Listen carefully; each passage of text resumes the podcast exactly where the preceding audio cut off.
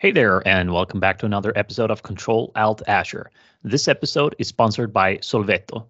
Sovelto is an official Microsoft Learning partner. They make continuous learning a lifestyle for IT professionals.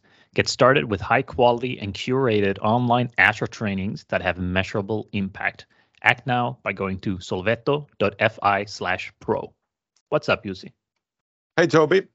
I realize now that I am back with in-person events and meetings, not every day and full day, but almost every week for, for the coming months. I, I think I have one or more in-person events. And what's been interesting is that it's really hard to find the time to travel now. Because back in the day, three, four, five years ago, you would just check the calendar and, and book yourself for travel mode for two days but now there's meetings, there's daycare stuff, there's there's school stuff with the boys, and you really have to sort of squeeze in the in-person events, which I do enjoy quite a bit. But it's it's funny how tricky it has become to actually do the travel. Yeah, yeah, agreed. So on my side, I've started to kind of settle into my new role at Microsoft as an architecture content lead. So that's been a great journey. Um, and one thing that I will do coming up is that it's likely I will attend the ESPC conference in Copenhagen that happens in November. So perhaps I'll see some of you there. I will mostly probably move around and network and spend time catching up with old friends and new friends, make acquaintances. Um, not really there for the sessions, but just to network. So to tie into your kind of thinking there about finding the time to travel, Copenhagen is 20 minutes away from where I live. So that that's also like the main reason I would be going there. Otherwise, I don't really have a need uh, or a requirement to go to the conferences. So I'm, I'm really hoping that this will be my first in-person conference. I think now in three years or four or five years even. So it's been a long time for me since I attended one of the actual in-person conferences. So I'm very excited about doing that. Um, so hopefully I'll see you there.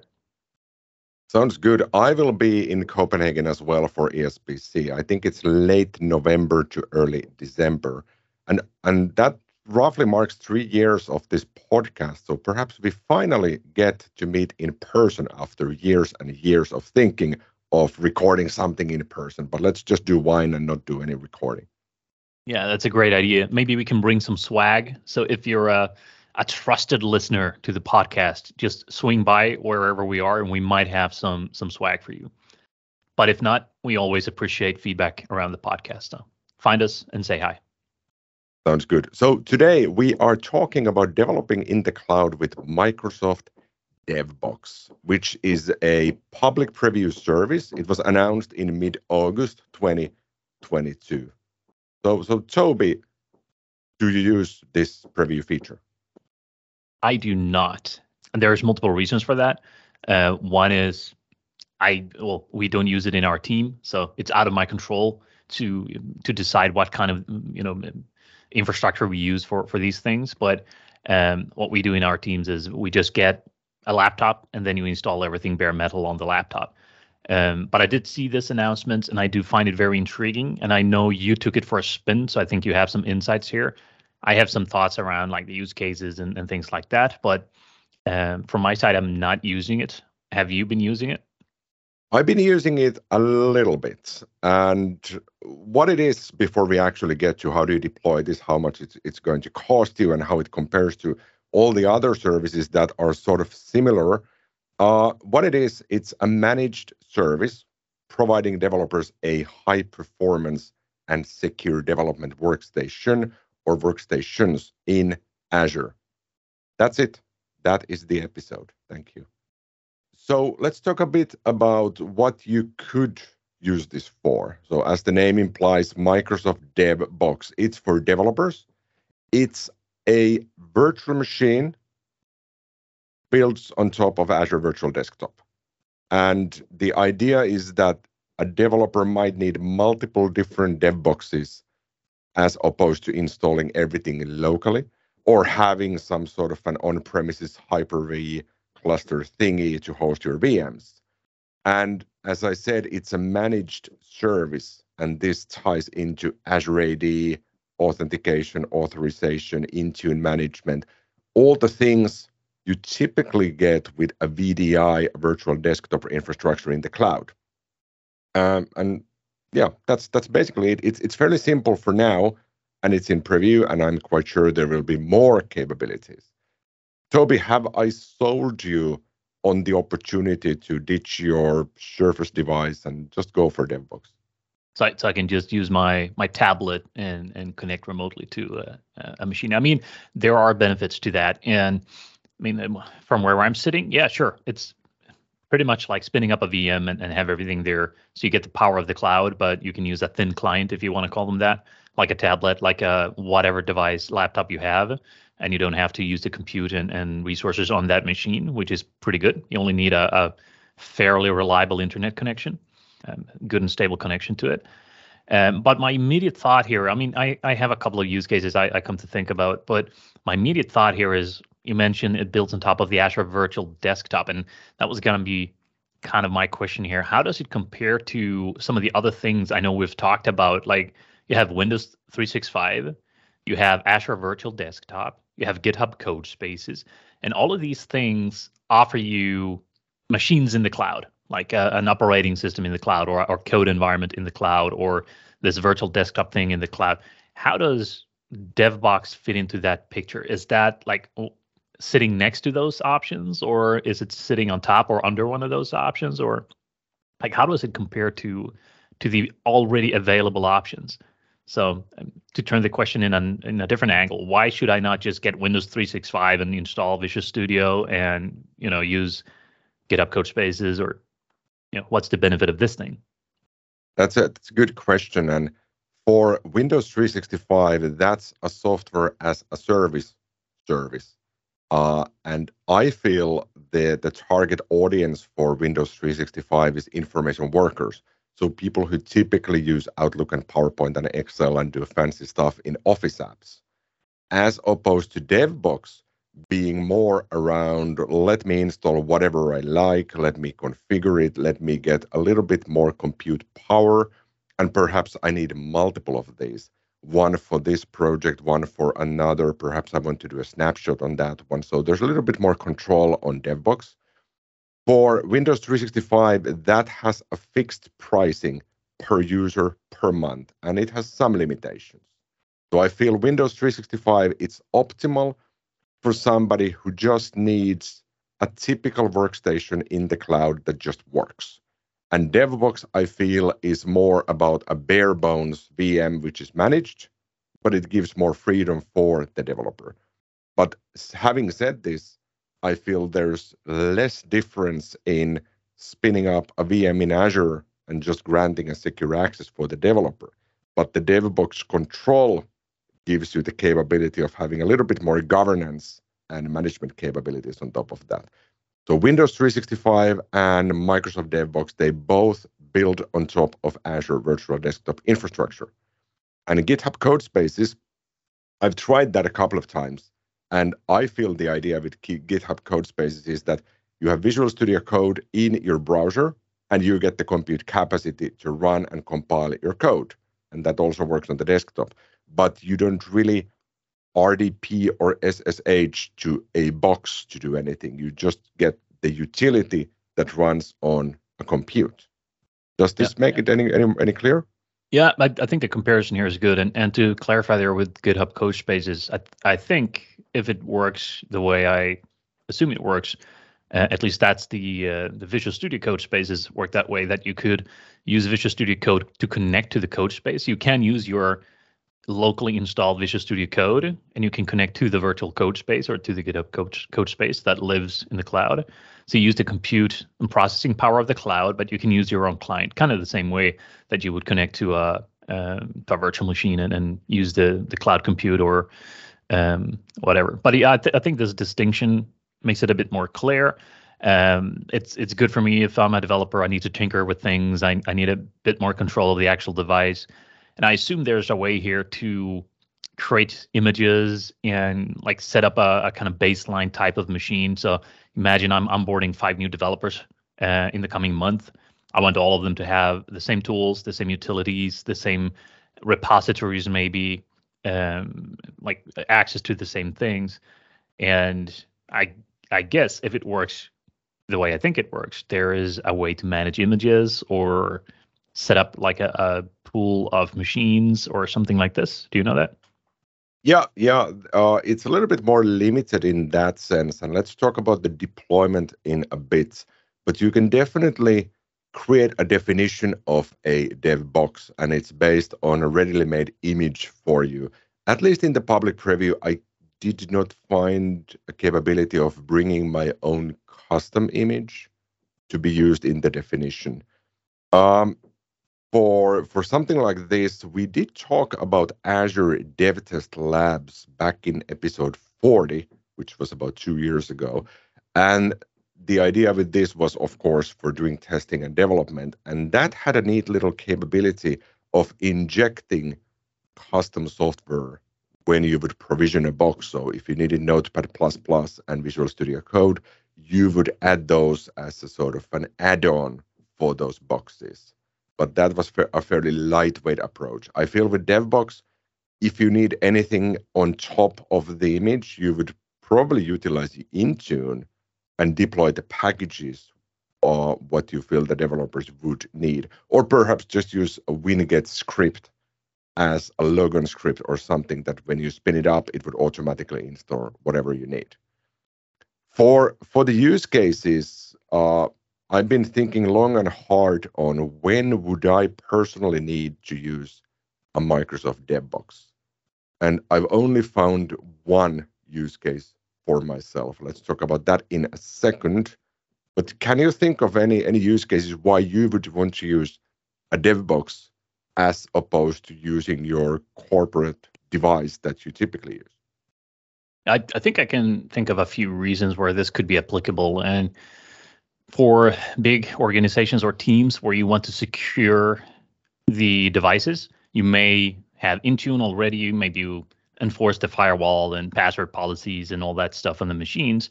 Uh, but you might maybe it's a sensitive project. Maybe there's some sensitive uh, data in that project, and you don't want that to float around on on the uh, devices that you have uh, physically spread out across the globe then maybe putting them in in um, a machine like that makes sense. I've seen that happen a lot with VMs in the past, where organizations said we use just-in-time access and privileged access management and VMs, and you know all the kind of pre in this case then then pre-built images and the access to the data and, and everything happens from those machines exclusively nothing can be downloaded to your own machine or, or should not be downloaded to your own machine. So for like compliance and, and legal reasons and security reasons, I can see that.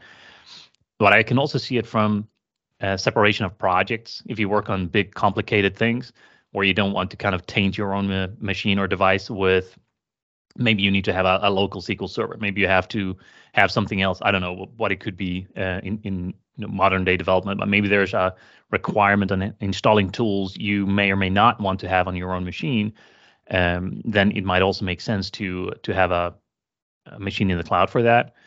Um, but again, to leverage whatever you have. So from a sustainability perspective, I'm also thinking if you have older devices uh, instead of throwing them away because they're not good enough, you can keep using them so you can really benefit from the hardware efficiency in the kind of green principles of the Green Software Foundation, which states pretty much that you already have uh, the embodied carbon that goes into the hardware. It's already been produced, so we already wasted a bunch of carbon. Instead of throwing that away and buying a new device to fit the need, you have the device.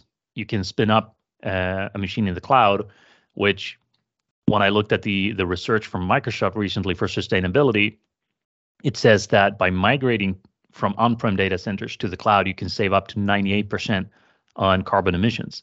So the same is is true, maybe not exact the same numbers, but the same kind of concept is true for reusing hardware that you already have instead of buying new hardware and connecting to something that is optimized or even highly optimized in the cloud um, you know, to to really think about the climate and and how to make the world a better place.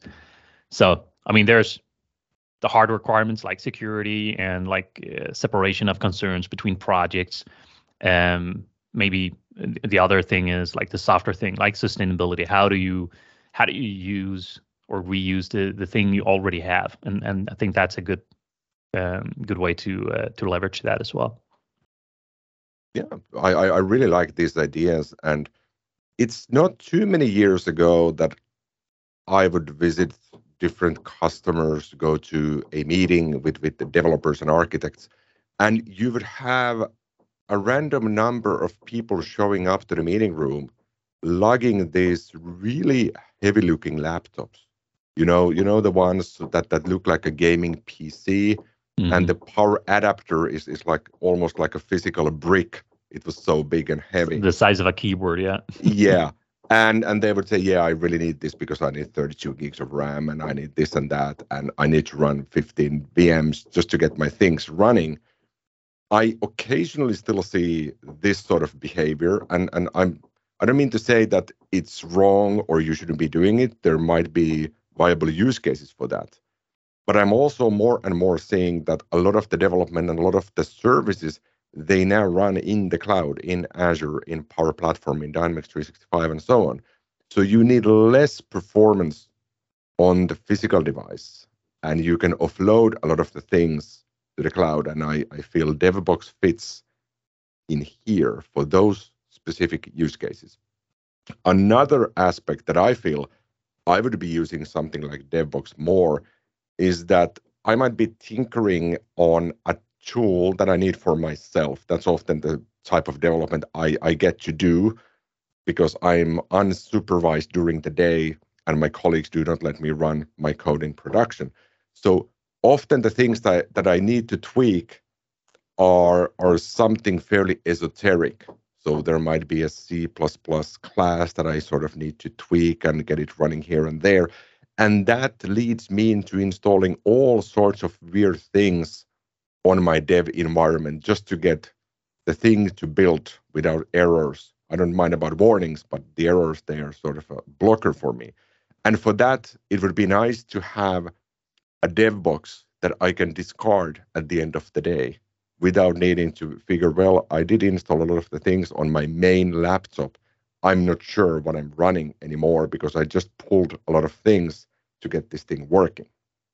And security, of course, because now I can allocate a dev box to a developer. And at the end of the project, I can just deallocate that one. And I can be certain that the developer does not have access to anything anymore, since the access to the corporate systems was enabled from the dev box not from that developer's laptop or workstation at his or her home office. Yeah, makes sense. So how do you go about deploying this? Do you just click a button and say, "Hey, spin me up something here," or like what's the process to get started with this? So I did spend one evening last week, and I figured this can't take take me more than 90 seconds to get this up and running. I'll, I'll just go to Azure Portal, I search for DevBox, click New, and I'm done. Yeah, it doesn't really work like that. Uh, in reality, to get this up and running, you have to do the IT pro things. You need to provision a virtual network. That will be the network where the dev boxes will be will be joined to.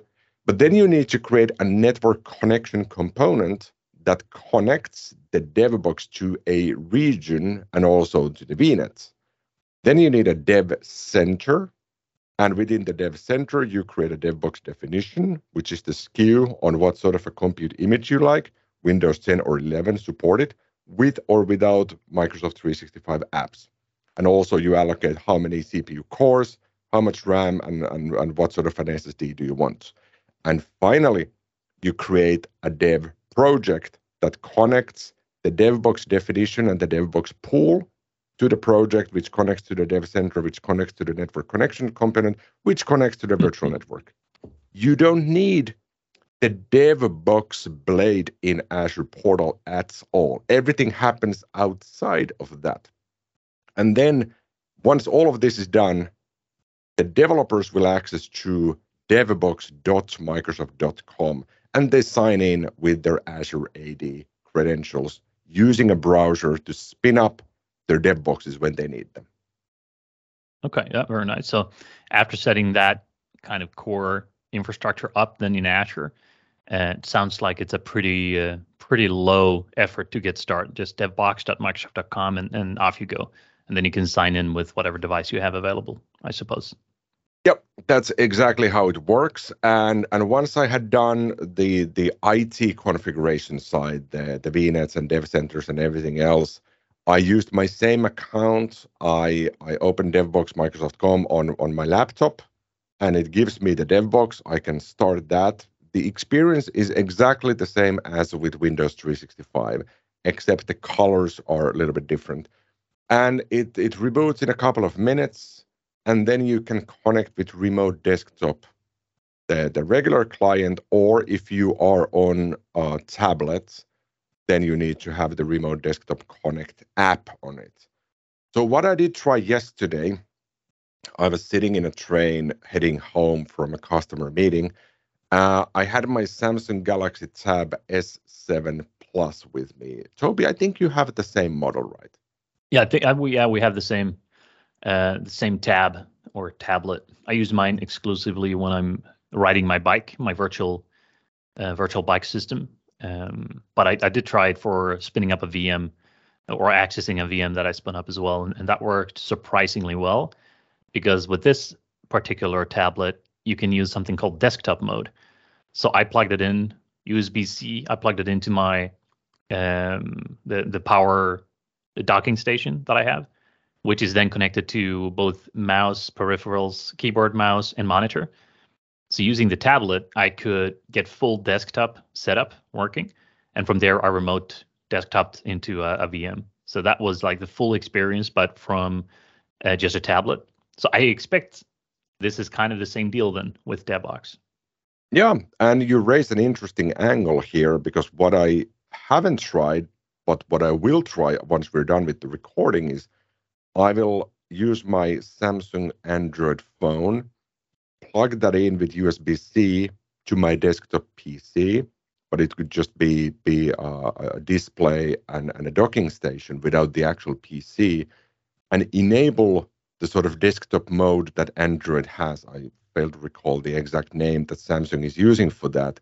And then what I should be able to use, I should be able to use the built-in browser, go to devboxmicrosoft.com, connect through remote desktop connect tool and have the DevBox running physically through my phone, but on a big display, external keyboard, and a real mouse.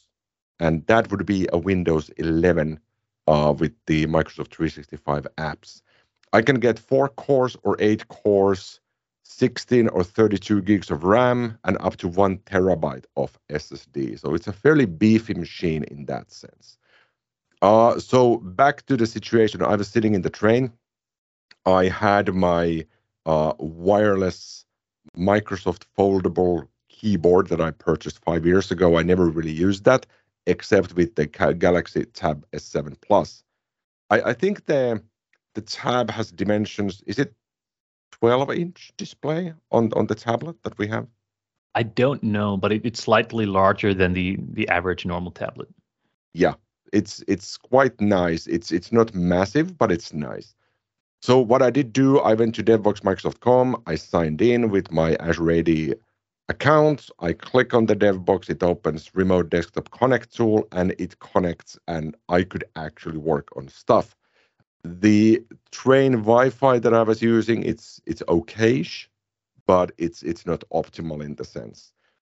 The downside, though, and and this this is a bit problematic is that there is no way to go passwordless here and when i say passwordless what i mean is the azure ad capability of not prompting me for a password ideally i would like to use uh, microsoft authenticator uh, to just log in but when you connect for example on android when you connect to the devbox it will prompt you for an email and a password. Mm. And it will skip MFA altogether because you did do MFA, perhaps with passwordless, when you initially accessed the devbox.microsoft.com. But once you've done that for the first time, there is no reason for you to go back to that portal anymore. You just open the Remote Desktop Connect app on your Android tablet and you click Connect and again, it's prompting you for the password that you might never ever use elsewhere. Right. Um, and a um, nice gentleman called Markus Lintuala, he pointed out on Twitter on a similar problem that he spotted an upcoming capability coming to Azure Virtual Desktop, it's in private preview now, that would allow for web authentication to go through RDP. I think the limitation is in here. I'll put the link to that tweet and to that doc in the show notes if you're interested in knowing more about this. All right, makes sense.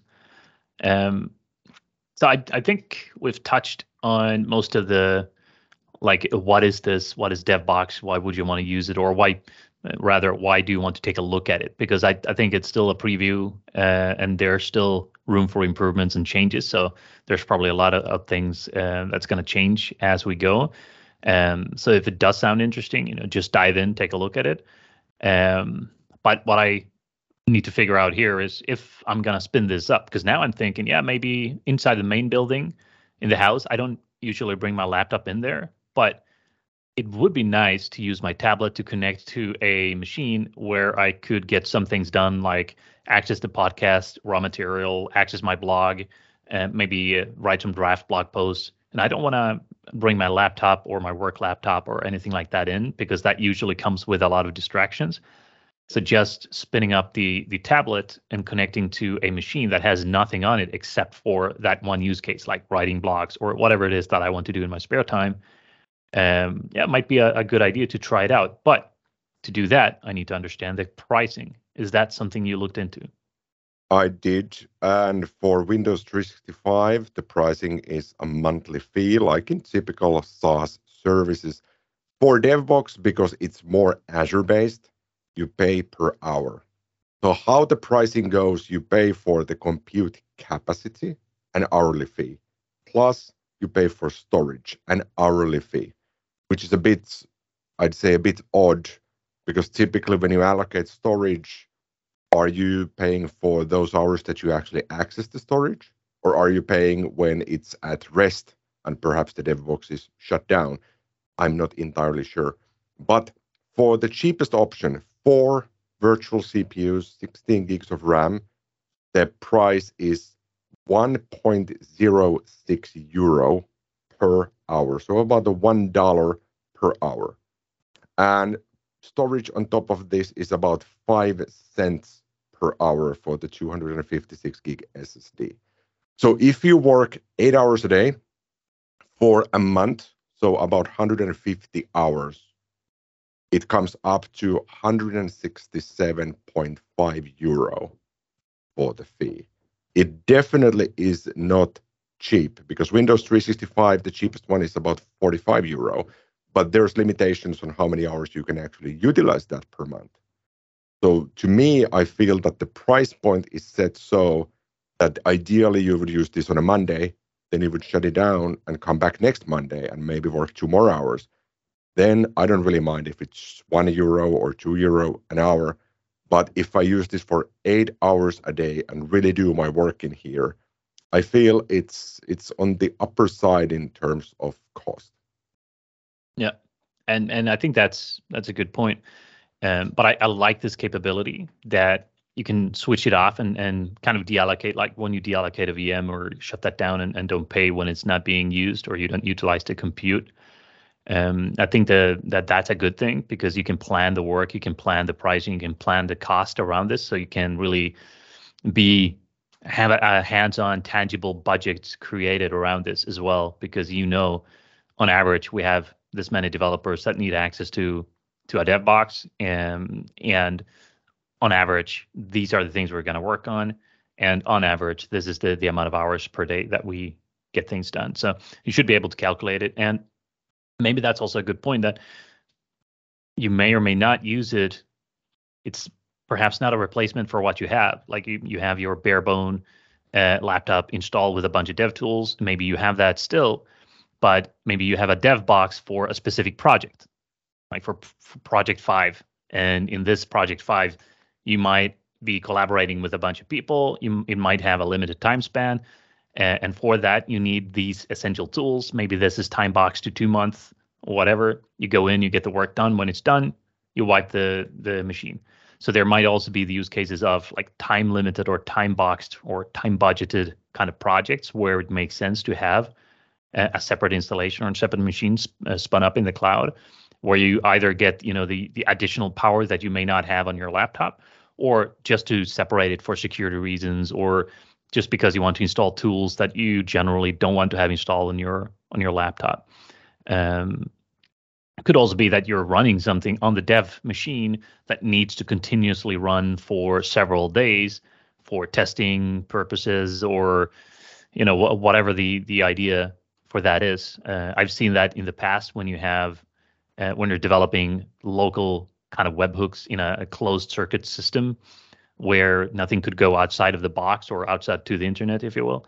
And then they had to keep everything on on one VM, but it had to to stay online for at least three weeks or whatever to get like a baseline of data um, to measure how the system acts and works. So I guess there are several use cases for where this could be beneficial on a project to project basis as well. Not just, hey, let's replace all the developers' machines and, and make them use this, but instead use whatever you have today in your company and use this as a complement to say, all right, for this new project, we're going to use DevBox because it comes loaded with these things and we can just shut them off when we're not using them. Agreed. And one small upside here with DevBox is that you can grant your developers access to the DevBox portal so that they can start or stop the DevBox instance, but they cannot do anything else. They cannot tweak any of the network settings. They cannot sort of manage the compute capacity and that's the opposite that if you spin up a regular VM and you grant contributor access to the developer, they can tweak a lot of the things for the VM that ideally they really shouldn't be doing. So, so in that sense, I, I feel DevBox is is abstracting a lot of the things that you shouldn't need to worry about and really giving you the real raw experience. And perhaps that justifies the cost a little bit. Yeah. Yeah. Cool. Alrighty. The last thing, the unexpected question. Uh, this week, Toby, it is my turn to ask you. Are you ready? Let's go. If you could outsource any task or thing in your life, which would it be? And please do not say the podcast. so this is the easiest question ever. Uh, emptying the dishwasher. I dislike it with a passion. I could easily pay for someone to do that for me uh, it might be a mental block, perhaps, but wow, that's boring. Secondly, ironing and folding laundry. I do not dislike it with the same passion, but it's also a good option uh, for this answer.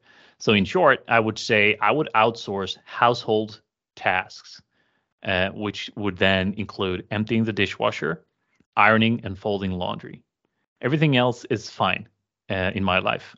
But these two things, especially emptying the dishwasher, mental block. I I'm not doing it. It's and I'm getting a lot of heat at home for not doing it. I can take all the dirty dishes and all the grease and everything that's you know not very fun to uh, to grab from the sink. I have no problem grabbing that and smashing it into the dishwasher because I like organizing the dishwasher in a very certain way to optimize it so I can cram as much as possible, but still allowing the water to efficiently flow through all the you know all the areas so everything gets really clean.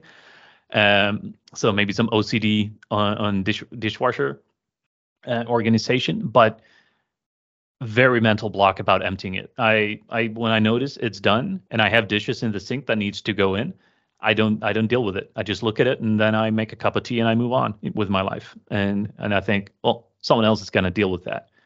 And someone else usually does deal with it and then I get to take the heat at home and I have to do a bunch of other things as a punishment for not actually emptying the dishwasher. So I'm shooting myself in the foot uh, in, in that sense. But I do dislike it with a passion. And for the life of me, I cannot see myself emptying the dishwasher anytime in my life for the rest of my life. I I can tell that that you've given this some some serious thought. I bet you're one of those people that when you when you turn on the dishwasher that you put a GoPro camera in it so that you can record what happens in there and and later do a surveillance and monitoring exercise to figure out did, did all of the dishes really clean or should I reorganize my yeah. approach? It's is this the optimal water flow if I stack it this way? and what happens if I move the the pans and the saucepan and this thing here and and I put this thing on top? And yeah, I know uh, we don't go to that extent, but yeah, there's your answer. Alrighty, good stuff. Thank you for joining us. Uh, let's hear more next week. All right, see you then.